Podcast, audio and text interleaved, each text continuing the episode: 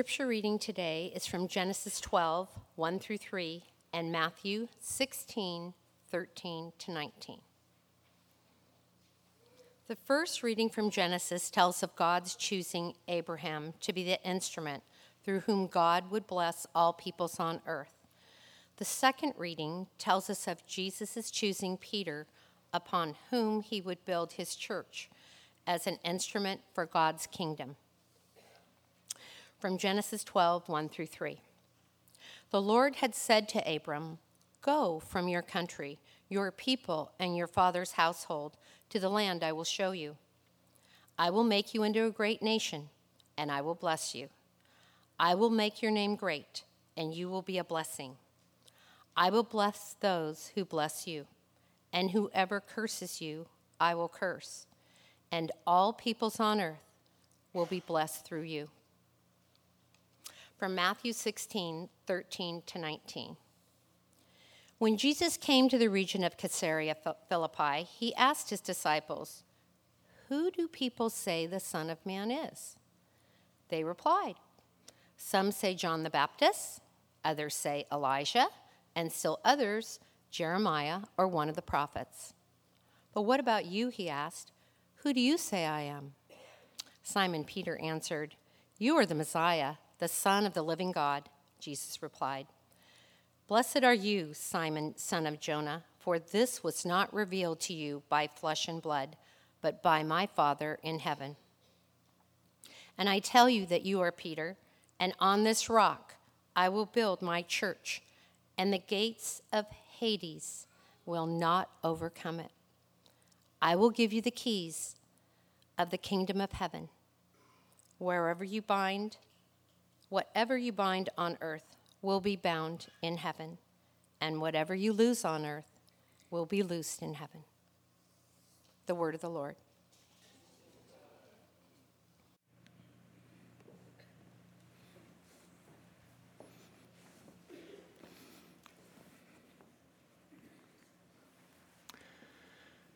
Two weeks ago, our facility served as a home away from home for various people some members, some visitors, but all came for shelter after being evacuated from the firestorm.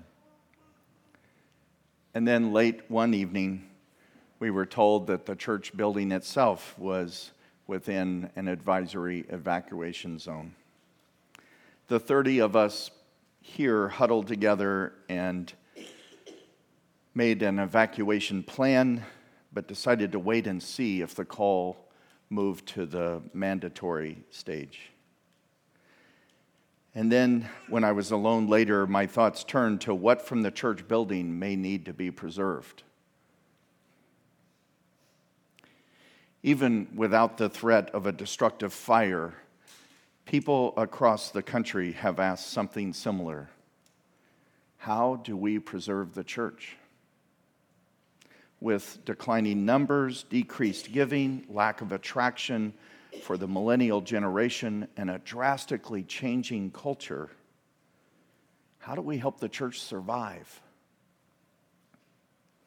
While I understand why we ask such a question, I think it's the wrong one to be asking. It reflects a poor theology of what the church is and a misunderstanding of our purpose. The church is not a social entity we must hold together, nor a civic landmark that has to be preserved. We didn't form the church the way we do a social club of like minded friends with common interests or shared goals. The church is not a trade union, a PEO chapter, or a Rotarian group. The church was never our idea, it was Jesus' idea. The church belongs to Him. And it was Jesus who called us to follow Him and to be His church. It's not our church which needs to be preserved, nor our way of doing church. Jesus told Peter he was the rock upon which quote, I will build my church, end quote. The church does not belong to Peter or his successors or any other church group. Peter had the honor of being the first stone, but as Paul will tell us later and remind us over and over again, Christ alone is the church's foundation. So, integral to this nature of the church is the fact that Jesus calls it into being. The Greek word for church means called out, not called away from the world, but called with a sense of purpose and identity. The way Abraham was called by God to be a blessing so that others around him might be blessed and the way Jesus called his disciples, who were fishermen, to consider catching people instead of fish. A call that was something more than the routines they followed, something that would stir their hearts beyond drawing a paycheck, something extraordinary and life giving. Some want to see the church be more like its first century version as if there were no problems back then. We forget the early church is similar to today's church in that it's comprised of human beings like you and me. People with a mixture of cowardice and guts, of intelligence and ignorance, of selfishness and generosity, of openness of heart and obstinance. This was what Jesus had to work with. It was equally true then as it is today.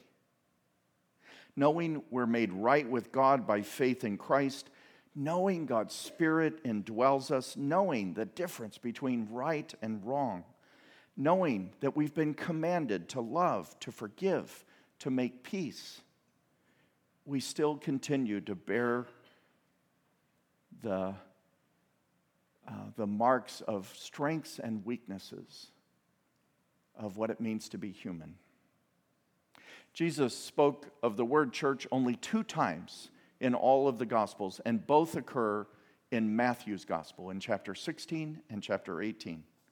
But Jesus, in contrast, spoke of the kingdom of God in the book of Matthew alone 85 times. Now, in Matthew's Gospel, he avoids the attribution to God and says kingdom of heaven. Uh, it was very Jewish to, to simply hint at God by referring to the place of God's dwelling and rule. Knowing the relationship of the church to the kingdom of God is absolutely essential to understanding who we are. The kingdom of God is at hand, Jesus said which means that life at its most um, monotonous, backbreaking, heart numbing moments still occurs in God's time and in God's presence. The kingdom of God, with its sense of holiness and goodness and beauty, is what draws us, what we long for without knowing what it is, what we pray for without knowing the words to say, what we dream of the place where we belong. The announcement of God's rule and presence was directed and the scope of it given to the world. It was not to the church that Jesus preached, it was to the world. And the kingdom of God, the rule of God, and the blessings that come with that rule is for all to experience. So it's a mistake to ever equate the church with the kingdom. The church is not the kingdom, it is the instrument of God to point to the kingdom and to pronounce it and proclaim it.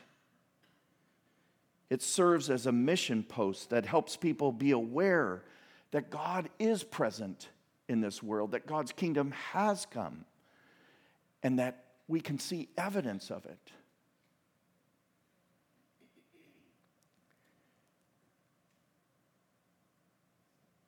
Be the light of the world, Jesus said.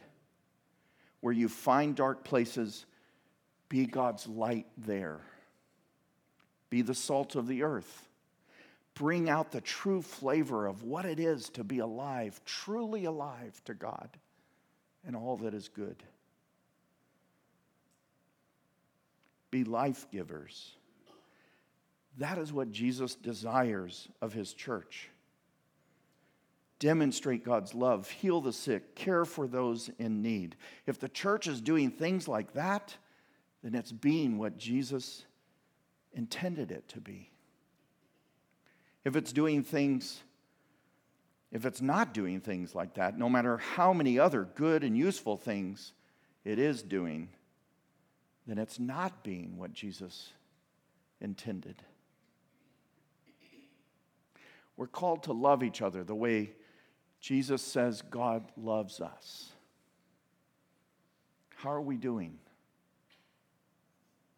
How deeply do you comprehend and experience God's love? It should be evident in the way we love. That is the heart of the gospel. Having experienced what it means to be loved, we then learn how to love God in return and love one another. I'm okay if she's okay.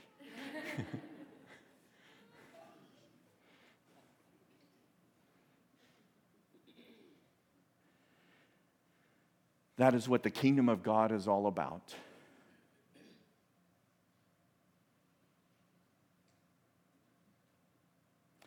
And that is what the church is called to look like.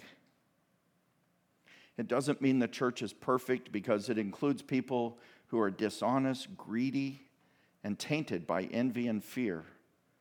They attend one of the other services. but it also includes people who are hopeful, good, and kind. Some of us carry shame and guilt.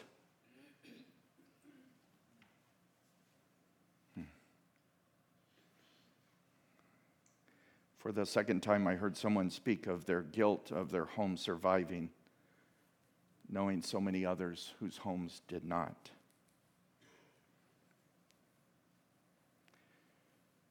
We are a people, some of whom are accepting and non judgmental, but others who are quick to point out shortcomings and faults. But alongside them are people who pray for mercy enough to go around. Like it or not, we are family. And that's what Jesus intends his church to be. Our own happiness is mixed up with one another's happiness, and our own peace with each other's peace.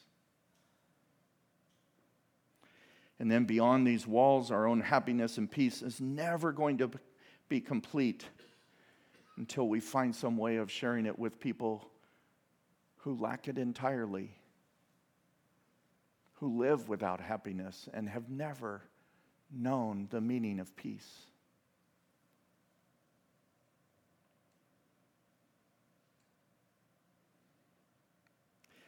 Next week, is the 500th anniversary of the Reformation, a time we celebrate of the church being renewed and revitalized. Bernd and Mary Hubbard just have come from there. Um,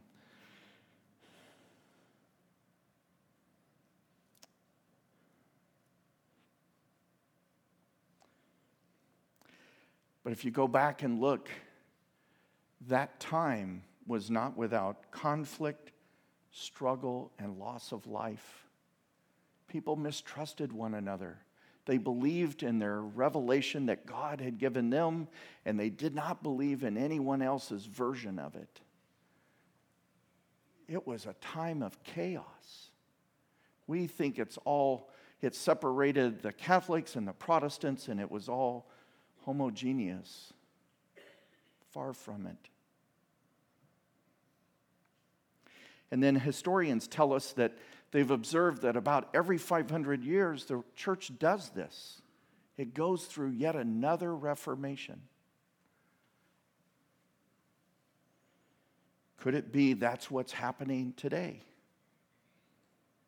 And if so, would we recognize it? Would we affirm it and feel a part of it? Or will we reject it?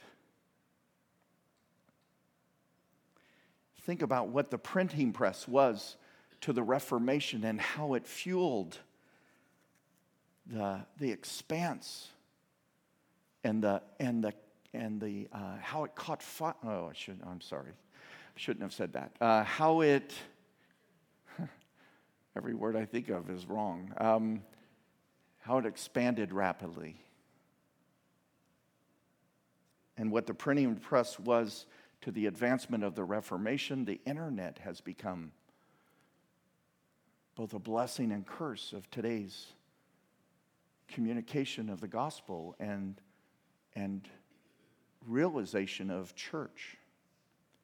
Add to that the shifting away from denominational distinctives and loyalty and this wider acceptance of traditions if you were to think of traditions in four quadrants, you would have the Roman Catholics, you would have the mainline churches, you would have the Pentecostal churches, and then the Anabaptist churches. And what's happened in so many people today is they've moved around.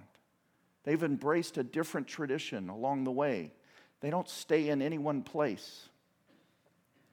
There's an appreciation for what each one brings, the mystery of the Catholic Church, the the freedom in, um, in the Anabaptist church, the um, on and on.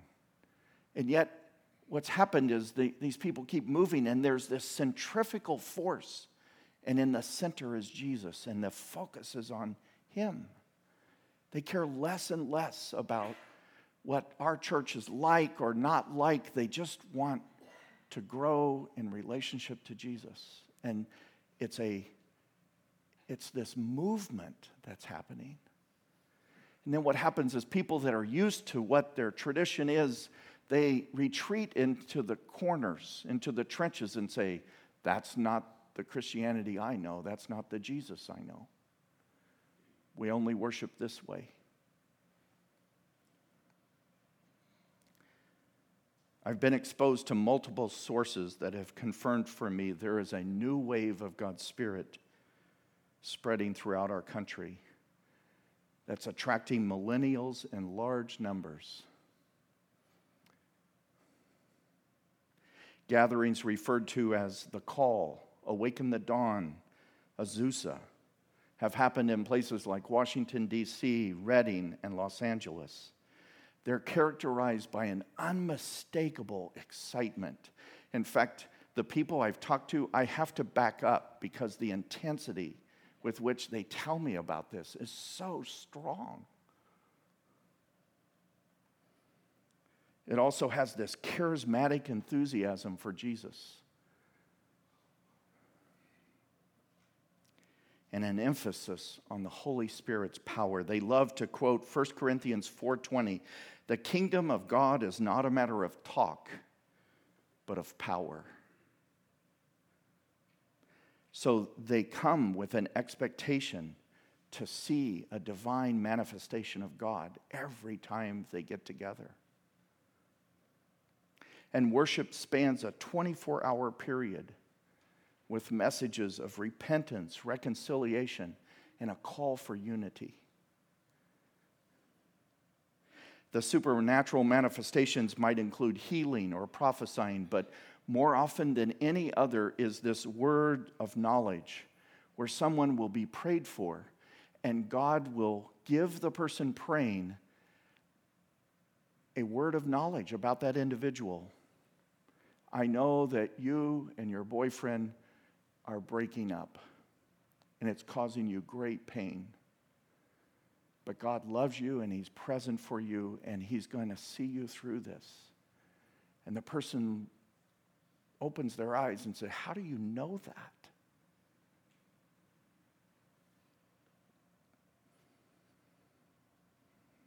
Evangelism becomes a natural spillover of these events, and people go out from there telling of what they've seen and heard, and others pay attention to what they're saying because of the, the sense of, a, of being in the presence of God.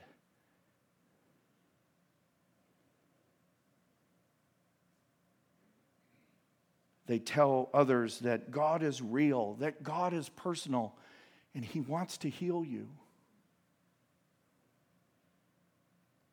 And they emphasize God's love for people. Now, I'll admit, the first time I heard of this, I felt defensive. The person telling me knew I was a pastor, never once asked about our church, never once wanted to know anything about me. He just wanted to talk about his experience. But I've met two other people since then, one of whom I believe God sent to me this week and talked to me about it.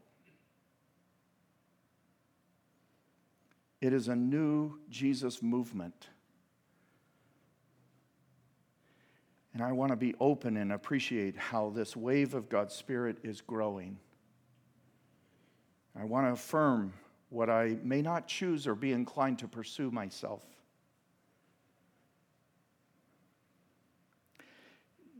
You have heard us talk about the fact that we sing a song. The song we sing, "Great is you, great are you, Lord." I was at a prayer meeting the other night of of people who are um, of this kind of worship style.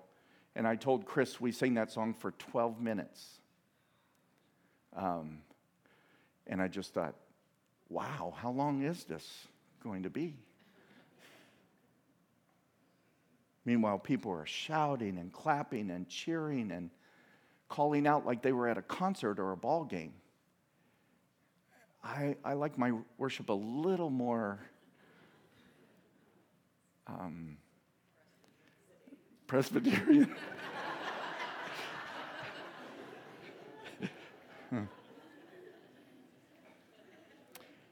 But in this movement, I see important markers of the true reflection of Jesus' church, namely the presence and influence of the Holy Spirit. If we talk about the church being reformed, we don't do the reforming, God does. a commitment to be God's new community. And that's where I think we have something to offer and teach. And a conviction to engage in evangelism and mission that has a contagious quality that is unmistakable. We don't need to preserve the church. Christ will do that. We need to be the church he intends us to be. Amen.